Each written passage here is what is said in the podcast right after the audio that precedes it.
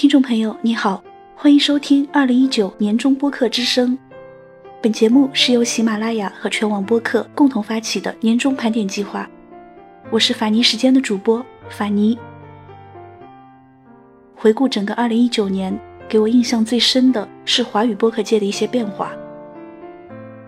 乔布斯说：“播客是下一代收音机。”在美国，播客是当下传媒领域最热门的趋势之一，用户的每周平均收听时长为六小时。而在我们中国，二零一三年左右，喜马拉雅等各音频平台相继出现，播客渐渐进入人们的生活。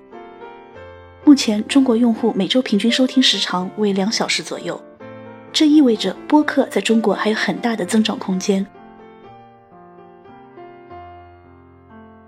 下面我来说说二零一九年我们华语播客界有哪些变化。首先是主播的变化。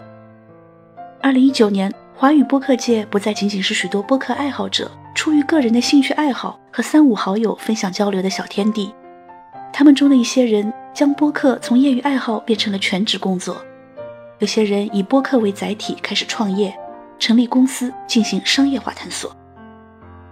除了个人主播以外，也有更多的机构开始入场，开始制作播客。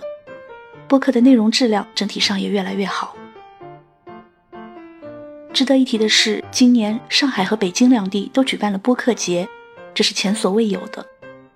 在播客节上，主播们交流心得，共谋发展；主播和听友们也进行了面对面的互动。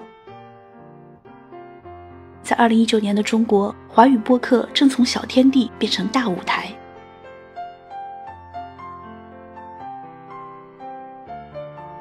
其次是播客传播介质的变化。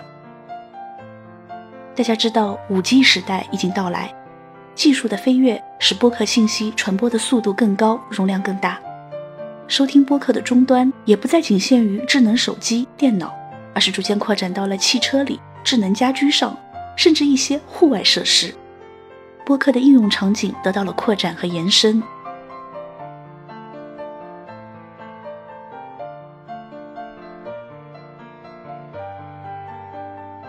再次是音频平台方面的一些变化，很多音频平台都相继推出了播客扶植计划。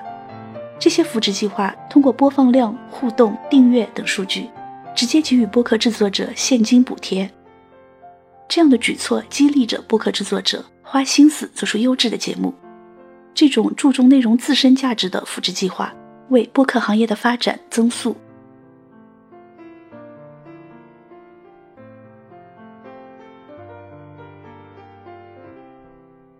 最后一项显著变化是播客服务机构的诞生。主播们来自各行各业，他们乐于分享，却缺乏商业变现的渠道。二零一九年，华语播客界有一桩大事发生，就是播客公社的成立。播客公社坐拥庞大的广告客户资源，可以为主播提供广告订单，在不破坏节目原本调性的情况下，让主播们实现收益最大化。而且，播客公社不只是一个虚拟组织。目前，播客公社已率先在北京的望京优乐汇设立了共创空间。无论是企业还是个人，只要具备播客内容的创作能力，都可以入驻。播客公社立志让华语播客形成一个行业，在这个行业里，播客公社只提供服务。